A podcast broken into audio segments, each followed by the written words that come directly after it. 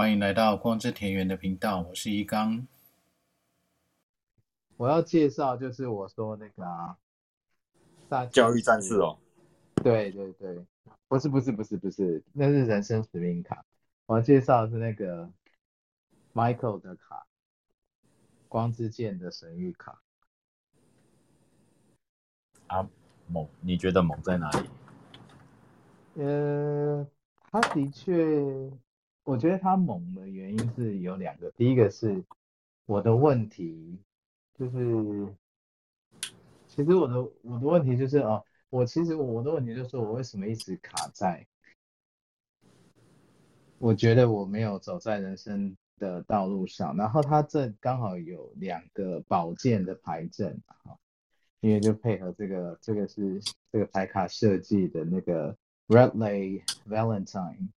他所设计的两个宝剑的牌阵，那刚好就是有点就是指引对于你人生使命的一个牌阵的一个指引。那我就很好奇啊，我就其实我才刚拿到哎、然后我就净化完了，然后我也调频完了哈。那呃有有对大家如果对调频有兴趣，可以留言或者是举手来发问这个。是跟课程有关系，然后，呃，就调频完了之后，我就想说，我就来试试看嘛。那我就，但我就先问问看说，啊，当下他觉得我最需要的讯息是什么？可能那一张我没有记录下来，可能我要稍微想一下。然后我就开始利用一个空档，我想说，哎，我好好读读看他要想要传达一些讯息。其实他作者的一些讯息给我有一些共鸣。那我觉得我还蛮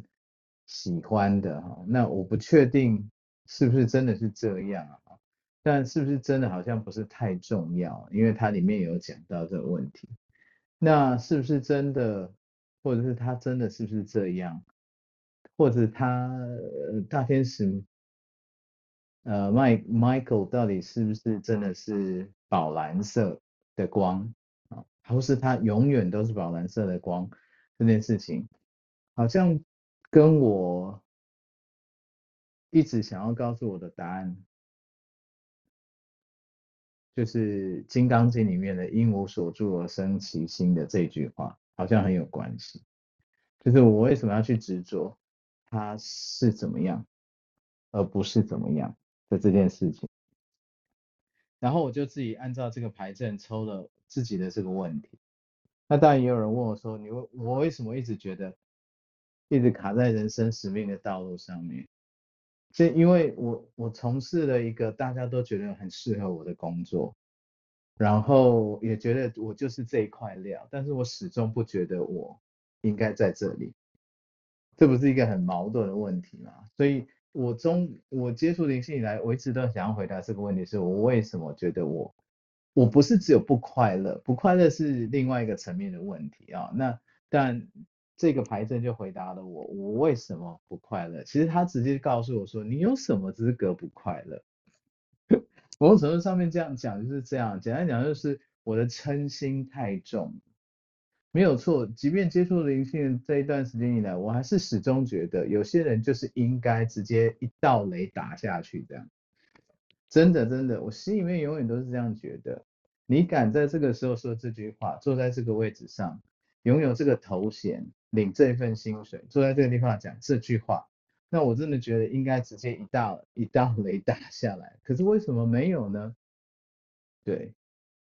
所以直接这这个牌阵就告诉我说，我的嗔心太重，我始终始始终卡在人世间那一种二分法当中，我没办法脱离，因为卡在这里没办法脱离，所以你始终没办法感觉到，其实我的力量自己不断的在。呃，就是内耗，我的力能量跟力量都自己在内耗，所以他就给我指引，我可以怎么做，我要开始做什么练习。然后就因为他好像真的就有呼应到“应无所住而生其心”这句话，我当然知道说我不快乐，我也知道我的嗔恨心很重，因为我开车出去，我就会觉得讲难听，如果我那个能力啊，哈，就是直接讲说一道雷下来打下去，然后我看。应该很多人 都被雷打中，因为我一路上出去，我就会看到很多事情，我都会觉得这件事情本来就不应该发生。哦，我，但我也会曾，我也曾经做过一一些事情，哈、哦，是非常幼稚的。我可以跟他讲一下，我可能我有曾经的企图，不要让人在匝道超呃插我队。你说要怎么样？对啊，就是要让让他觉得我我就是不想要让你插队啊，你有本事你就插进来。我还是会这样子啊，因为我会觉得，就是因为你我才需要在那边等二三十分钟，而且我是要赶着去接小孩子放学。那你有什么样的理由造成别人的不方便，可是却把它视为这么理所当然？我就是觉得你们这些干嘛那么乖乖的在那边排队？反正我就是从外面切进来这样就好了。但后来我会觉得我没有办法，我因为我没有办法真的打下一道雷嘛，所以我只好用我自己 觉得我自己想法去平复。可是我知道，我很清楚知道这种心态是有问题的。但是你就真的忍不住啊！可是有时候我会觉得我很喜欢这种心态，我又很想要这种，因为我觉得这种心态很接地啊，很符合这个世界。为什么？凭什么我接触接触的聆听，我不能够有我最真实的脾气或者是个性？对，可是当天那抽完牌的时候，他讲说不行，这样真的嗔心太重，你可能要真的要好好的去面对你这样的问题。所以我觉得很猛啊，因为我我一抽出来，他直接就直接跟我打脸说，我宝剑都放在你家屋顶上保护你们，然后你。自己称心还不想要放下来，那种感觉我就会觉得，嗯，我我是不是对？所以我我现在就开始在每一天我都在思考这件事情。可是当我很有趣抽完这个牌阵之后呢，我我自己觉得我心理上面有一点点开始在转换很多事情，呃，比较不会执着太太多，然后会看到的时候又会觉得说，哎，不用去想那么多。因为他有告诉我，第一张牌就告诉我，请你管好你的想法。哇，这个这句话一讲出来之后，我就会觉得，对耶，我到底为什么永远都要用这样的方式来想这个事情，或者想一些事情？我为什么不能直接就说，这就是我要做的事情，我就去做就好？我何必一定要觉得我打了水漂？一定要泛起怎么样的涟漪呢？然后对，然后再他就提醒我说，你要开始去分享，把你所有已经知道要开始分享出去，然后不要再去学东西了。他 说不要再去学东西了，牌牌卡这样讲，不要再去学东西了，你已经知道够多了。你应该要把你知道开始整理出来，教传递给别人，分享给别人。然后，所以我就想说，我来介绍这个，一一才刚拿到就很猛的牌，但当然会很猛的原因是因为我某种，呃，我是无意间，我应该这么讲，我在跨年前已经告诉我自己，我拿到我在跨年前拿到一个一一个集资。在台湾自己创作的一套牌组，我有机会，我我我不知道我有没有办法可以介绍的，因为它是台湾原创的，然后我觉得是非常好的一套牌组，也蛮推荐给大家，叫神塔罗，大家可以去找一下。我不知道还有没有办法可以买得到，因为它是只有在募资的时候，在泽泽上面募资的时候，然后我很早，大概等了半年才拿到，因为刚好是台湾的宗教信仰的所有。各个族群有拥有的宗教信仰的文化所为为蓝图所设计的一套塔罗牌，我当然就二话不说，我就因为这是很难得的机会，我就参与募资，然后就很快就拿到，我算是第一百四十四位拿到的，然后很前面，因为他说开始寄出的时候的隔天我就拿到了，所以我算是很前面就拿到。那我一拿到之后，其实唯一我我其实对整个牌卡里面的画面的感觉是非常受到感动的。然后我就告诉我自己说啊，我在跨年之前，二零二二年的年中拿到这一副这么好的塔罗，我应该可以在牌卡收集的路已经可以就此停住了。可是没想到我，呃，十二月三十号上卡巴拉的第二个九号原值就是 Yesod，刚好这 Yesod 呢就跟星光界有关系，星光界又跟梦境有关系，所以我从呃三十号一直到现在，每一天的梦都很精彩。然后，当然它跟星光界就跟牌卡占卜有关系，因为牌卡刚刚只是连接到星光界的状况，然后去看所有的可能性，提供大家参考。就可能是这个能量又被启动，所以我又去无意间又去滑到的这一组牌卡。那我原本都是呃，我没有一定会在哪一个卖场买，但是特别是我常常在台中的那个卖场，居然没有这一个牌组，可是，在台北的。呃，活化人生那边我居然看到，然后我就觉得这可能是我真的需要的哈。好，那我就下单，然后我就拿到，拿到之后我一试之后我就有被他打到。那所以因为被他打到的时候，我就好好来读读看这个作者想要告诉大家。后来其实这位作作者他已经至少我手边就有他，包含现在要介绍这一套是第三套。他所设计的牌卡，其中一套是塔罗牌，是守护天使讯息塔罗，哦，也是赫氏书屋出的。那基本上赫氏书屋出的牌卡，不管是神谕卡还是塔罗，都很难推。也就是说，他没有办法很帅的用一个扇形展开，展得很漂亮，它一定会卡住，粘在一起。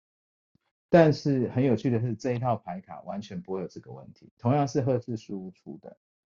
好，那另外一套大家应该可能已经绝版了，也是他设计的，叫做呃天使回应神谕卡，就是它里面会有三个关于呃 yes no 的问题，就简答的，给你答案的，然后再来就是时间的答案，还有就是给你一些建议，所以它有三个颜色，你可以三个颜色混在一起用，可以三个颜色分开来用。问不同的问题，然后这接下来今年呃二零二二年出的就是这一套，好，这一套就是其实刚出来没有多久，然后他主要就是他说呢，这个作者他已经跟天使一起合作很长的一段时间了，所以他一直很希望透过这一套牌卡来告诉大家，然后首先他就提到是说。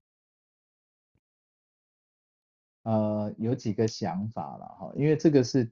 大家参考，因为这是他传讯，呃，所收到的讯息。很多人都常常听过说，呃，大天使 Michael 他是战士天使，或是天使的战士，但是呢，他说呢，呃，Michael 自己跟他讲，他并不喜欢这样的名称。好，他说这不是真的。他而且我不希望用这样的一个形象被大家所认识。然后再来呢，他也不是仅次于神最高的天使。好，这个是他两个在这个告诉大家。那大家参考一下，因为他认为说，所谓的阶级是人，你会认为天大天使会有阶级，那是因为人的社会有阶级。可是，在他们的层级里面。他们就是全部都是神性下面的一个分支，呃，去帮神性工作的，所以他们彼此之间都是平等的，只是他们所各个负责的领域会是不一样。那他们也说，天使其实也没有一定的专长，也没有说我，呃，大天使 Michael 就一定是特别专长在做什么，但是他有跟跟大家讲说，他所负责主要的一个任务，好，但并不是每一个天使都可以做，但是他特别特别是要来保护大家，与免于恐惧，免于匮乏，免于所有的负面能量的侵扰，这是他的工作。好，这是作者透过传讯想要告诉大家，也可以当做是，嗯。大天使 Michael 要跟大家讲的话，我觉得就是让大家思考一下，就是说，哎，为什么我们常常会觉得天使会有阶层这样的问题？好，那当然很多人会赋予它很多的名称啊，可是很有趣的是，他就说有时候这个名称是为了要让我们能够理解他们到底是怎么样工作的，或者怎么运作的，所以他们利用我们呃的所有的知识，对这个世界的知识来理解他们，所以我们怎么可能会用三维的思维去理解五维以上，甚至据说天使是在十一维度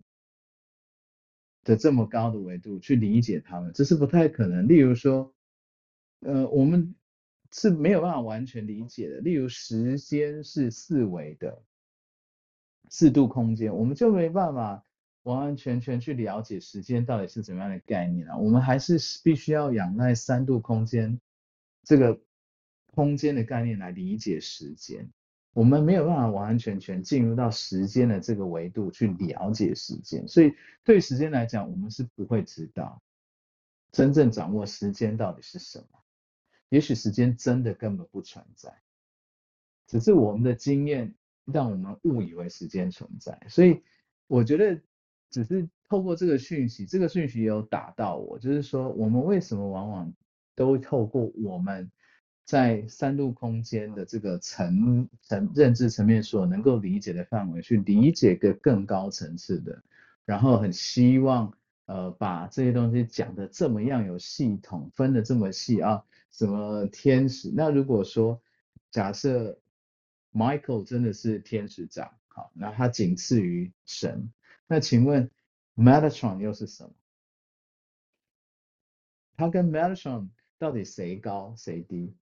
那么我的灵魂家族的老大 Raphael，那他他跟 Michael 又是什么关系？可是比如说你有听过呃四位常见的大天使，就是 Raphael，然后 Michael，然后呃 Gabriel，然后是 Uriel，那这四位那他们彼此之间是什么关系？如果 Michael 是最高，他为什么一定是南方的天使？他为什么就不能是最重要的一位天使？对啊，然后。呃，假设你有接触到天使灵气，你会这样想：如果真的天使有阶层，那为什么天使灵气是透过 Metatron 所传承的？可是，在疗愈的过程当中，却要请 Michael 出来帮忙，那为什么不要 Metatron 直接来帮忙就好？所以，我觉得有很多的想法，就是说，我们可能不需要再去在乎说那些东西。所以，嗯、我觉得。我可以再重新去清理我手边的一些书籍，所以得到这些讯息之后，我重新开始想说，我我我们其实不需要用人世间的想法或者态度去认识天使。那这个他这一套牌卡的设计，这个作者还有讲说，他在设计的时候，他也特地考虑到了世界各种的族群跟文化，所以他会刻意。不用固定的形象来描绘大天使 Michael，他会用各种不同族族群。那我觉得这个线索也可能讲说，也许曾经听有人讲啊，就是但这个只是一个听到，我不没有确切的去了解。但我觉得现在好像也不太需要去了解，就是有人讲说哦，呃，什么大天使 Michael 就在东方，他是以什么样的身份出现？那针于这样的想法，有些人可能会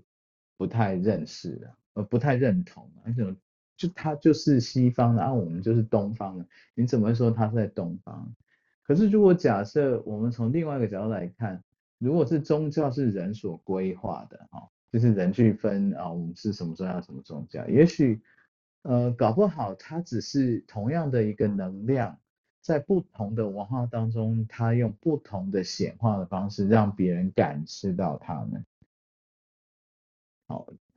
对，就好像三十二相的感觉。所以呃，像如果大家去京都，可能都很想要去一个景点叫三十三间堂，好，那就是观音的三十三个像。其实佛经里面只有写到三十二啦，那我不知道三第三十三是怎么出现的。好，三十二，那并不代表说它这真的有三十，可是它可能就是同一个能量体，它可能会有三十个不同实际显化的样子，而刚好在不同的情况之下被记录下来，所以流传下来。那在每个地方都赋予这个能量体不同的名称，所以就会知道说，哎，这个也是，这个是，然后才会有各种各式各样不同的称呼。那结果 turns out 他们是同一个能量体，就好比我也曾经在思考过，到底阿弥陀佛跟释迦牟尼佛是同同一位还是不同位？我记得很有趣哦。我有一次在看《佛说阿弥陀经》日本化的一个动画，在 YouTube 上面可以找得到哈。日本化的一个动画，就写《佛说阿弥陀经》的内容，把它做成动画。然后呢，我那一天就在看，结果我们家儿子那时候他还小二吧，啊，然后他就跟着我在那边看，然后他就看到听到佛陀在讲阿弥陀佛的一些。就是阿弥陀经的内容，在讲阿弥陀佛的功德啊，等等之类。结果我儿子突然冒出一句话，他说：“我儿子突然冒出一句话，他说：‘你就在说你自己啊！’我吓到了，他居然，他居然可以抓到说，原来 阿弥陀佛。”就是释迦牟尼佛，释迦牟尼佛叫阿弥陀佛，我就被他那句话吓到了，他就无意间他就冒出说，哎，你就在说你自己啊？对，然后那个时候我才有点被点，反而被他点破，说，哎，点就点点悟了，说，哎，原来我自己这么执着的是这个名，所以我我。所以我后来我会对《金刚经》有有兴趣，可能也是因为这样的关系哈。因为《金刚经》里面说是什么什么时候，非什么什么时候，故名什么什么什么。哦，我觉得这个句型大家都很熟悉，《金刚经》一个特色。那但是最难参透的一个部分。But anyway，回到这个牌卡，所以呢，我觉得这个牌卡真的有趣的地方在于是说，它真的会直接。很有趣，它真的会直接在你现在当中最核心的那一个那个点，直接把你挖出来，然后让你要去看到这个。那相对于这感觉很像扩大疗愈法，但是比扩疗好一点啦，就是至少它是给你指引说，哎，请你注意真正的核心在这个问题，或是当下这个问题是这样子做的。我自己的感觉是这样，那会不会你？你买来了，你用的感觉会不一样的，我不知道。那我可是我想应该是可能，因为这个作者还是有告诉大家你怎么样去清理它，怎么样去跟它调频。那我用我的是我自己学过的方式来跟它调频。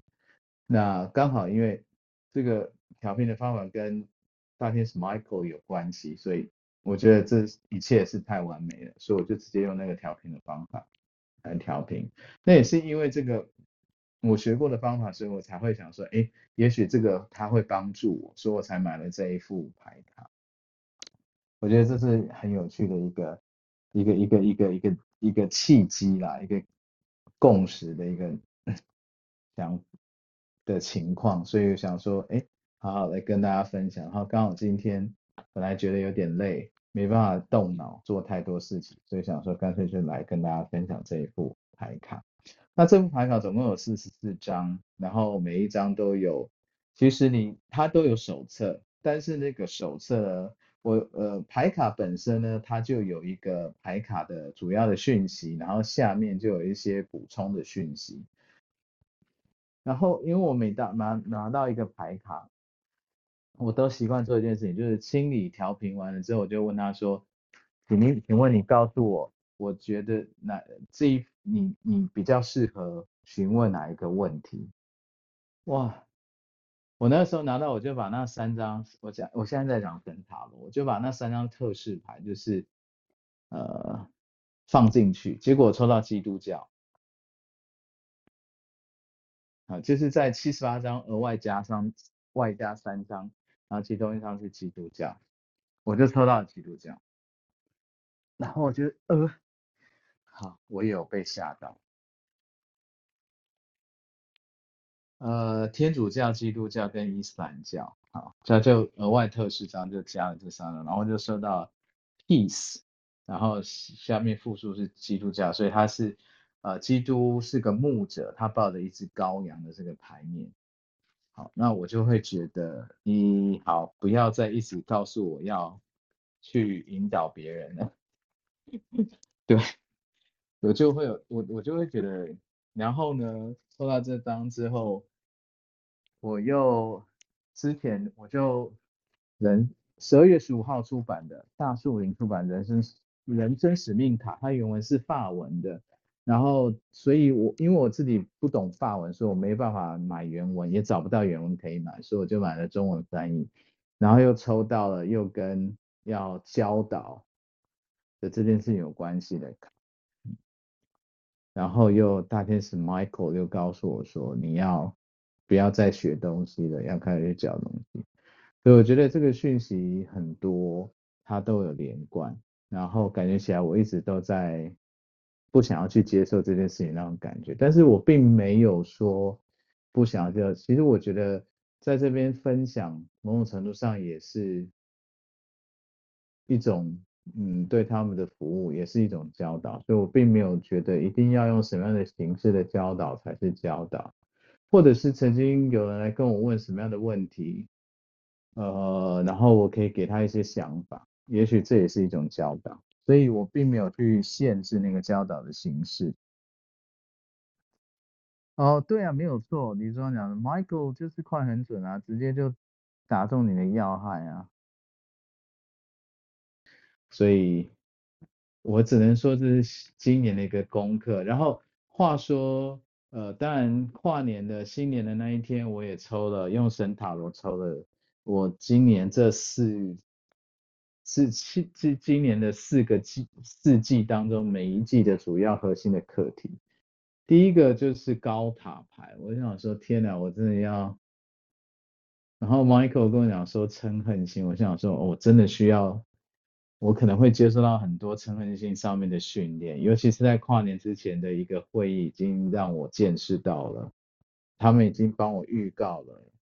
这个状况，然后我要开始重新认识。但我觉得我也有心理准备啦，十几年来在这个行当，已经看过了多少毁灭跟重生的现况，所以我想心有一些 心理准备。我会这样讲，是因为我的那个日名。都在同一宫，然后刚好跟我那那一宫跟我从事的行业是有关联的，所以我就很以前不懂，然后后来就是东摸西摸，东听西听的，然后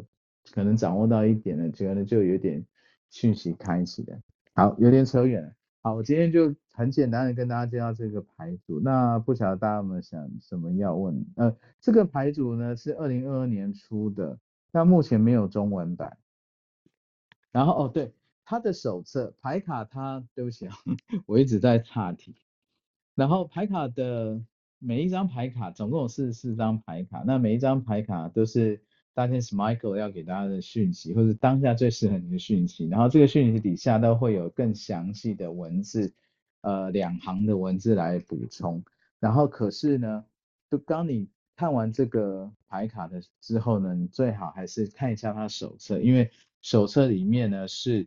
呃，但就是参考了，是作者呃跟连接到大天使 Michael 想要给大家针对这张牌卡额外想要告诉大家的讯息，所以整个会蛮丰富的，很像呃澳洲蓝天使的那个 Elena Fairchild。他的牌卡系列，他的就是做那个观音神谕卡的那一位作者，他的牌卡呢都是物超所值，因为他每次手册都写得满满的，像一本书一样。然后你用牌卡之后还要去读他的书，我是觉得他的牌卡还是蛮值得啦。只是说，哎，我我觉得有几个是我需要的，我我我我也是他的牌卡。我其实我的第一副牌卡就是他他。他做的，然后后来之后就慢慢的转往，因为我学了赫密斯塔罗，我就开始重心比较放在塔罗上面，神谕卡就变成是，因为我觉得我在哪一方面可能会需要，但也坦白讲说，我都没有好好去用它们，因为可能我 实际的工作没有太多宽裕的时间让我这么做。然后我自己对于解呃抽牌这件事情又有一点点小坚持，一定要怎样的模式，所以当然就没有办法能够去做。然后再是，我觉得我自己没有很稳定的话，我也不想要随便去。帮别人解释这样的一个状况，但是，嗯，我不知道哎，组长都叫我逗桃，但是有时候我就会觉得灵光乍现，会有一个讯息出现，然后我就会照那个讯息去传递。我比较，嗯，我不是，可能是学贺命释桃的关系吧，所以我不是教科书派的，我比较不会说哦，这个牌的牌意是什么，所以我就绕在那个牌意的周围去讲。然后这个牌意加上那个牌意跟其他牌意搭起来会是怎么样？我比较是说，只能看起来我就直接问这个问题。对，呃，我就会从当中去问，先问问卜者问题，然后才想办法去帮他连接这些。对，呃，包含玩蜕变游戏也是一样。呃，作者在这个他传他的讯息当中给了一些很有趣的一些想法，好，或者说他传讯他得到的一些很有趣的想法，可以让大家听听看，就是说我们怎样去认识天使。嗯，很多时候他们也许吧，也许这不是可能以前告诉我们天使应该怎么样的人的的问题，而是他们也。知道这件事情只是为了让大家比较理解他们之间是怎样，所以我们用这样的方式。可是他可能没有想到说，诶，我这样子写的之后会造成大家以为哦，天使彼此之间是真的有那种阶阶层关系的。事实上，他们不见得会有这样的一个关系，只是他们各自有不一样的想法。其实我这个问题，我在我自己学天使灵气的时候，我就在点化的时候所听到的那些内容，我就会觉得，诶。嗯，怎么会这么多？那他们到底彼此之间是怎么怎么样？可是很惭愧的是，一直到拿到这组牌卡，看到作者写的这个时候，我才觉得啊、好像这个想法是不不不需要的。对，真的是人人世间的想法的投射。好，我就是刚好又不小心买了这组牌卡，然后我刚好学到这个卡巴拉这一这一个月的课题就是我的梦境，所以我觉得，但我有呃呃，我第一个梦境就是我上完卡巴拉的当天晚上，隔天要上太极拳的第一个梦境，很有趣。我第一个梦境就是。我在高铁上，然后我要下车，然后到站了之后呢，我到站之前我就开始准备下车，可是殊不知我哪来那么多的行李东西，我带了一堆东西，我一直不断的在整理整体，但还没到站前在弄，弄到到站，然后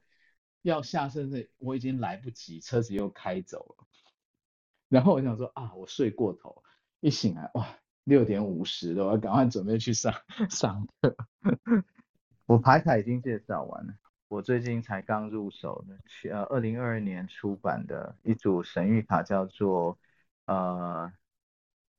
大天使 Michael 光之剑神谕卡，这是我自己的翻译啊，我不知道以后台湾如果要出中文版会翻译成什么。这个神谕卡就是它有戳中。我的讯息，还有我身边人他最核心的讯息，但我会正式去看待他告诉我的讯息，因为我拍下来。我我我认为这个牌牌卡本身它有直接呃点到我很重要的一个状况，然后希望我怎么样去改善。然后同时，这个作者在手册里面他也提供了一些不同对于大天使们的一些见解。那他是透过跟大天使 Michael 的传讯所得到的内容，但以前我会觉得传讯是一件很酷的事情，但后来我会觉得，哎，传讯的讯息就好像是在星光界，就像那个 Yeso 这个球体一样的一个状况，所以我就觉得，哎，参考就好。对，不过就是我的目的也不是说我我认同他所提出来的所有的想法，只是说，诶，他的想法让我可以再重新去思考我以前很执着的一些事情，那现在是不是可以比较开放的去看待它？我我顺便跟大家分享，所以我就说我上了这个真的很神奇，嗯，我上了 Yeso 这个，我就开始那个梦，之前已经好段时好一段时间都没有做梦，那梦都超神奇。我前一天梦到我到了一个宫庙，然后呢，我到公庙的时候，刚好有一个骨瘦嶙峋的老阿伯在办事，哦。就是办事，就是属于公庙在办事那个办事。然后呢，他真的很瘦，他真的就是只有皮包骨这个样子。然后年纪很大，八十了。然后呢，没有头发，然后牙齿几乎都已经快没了，然后也没什么眉毛，就是就是，我就看到很像那个 Lord of the Rings 那个嘎啦。可是比他好看，那样。然后呢，我看到他的时候好高兴，心里面的那种感觉是，我终于见到你了。哦。然后他也是，他对我很很很一个发自内心的一个大微笑，那也是感觉说，你终于来了。然后他就开始继续办他的事，因为很多人在排队了，然后。我他偶尔会讲说，哎、欸，叫我帮个忙，这样打个小杂，这样，然后结束之后，我们就两个人用个大大的拥抱，这样，然后就醒来了。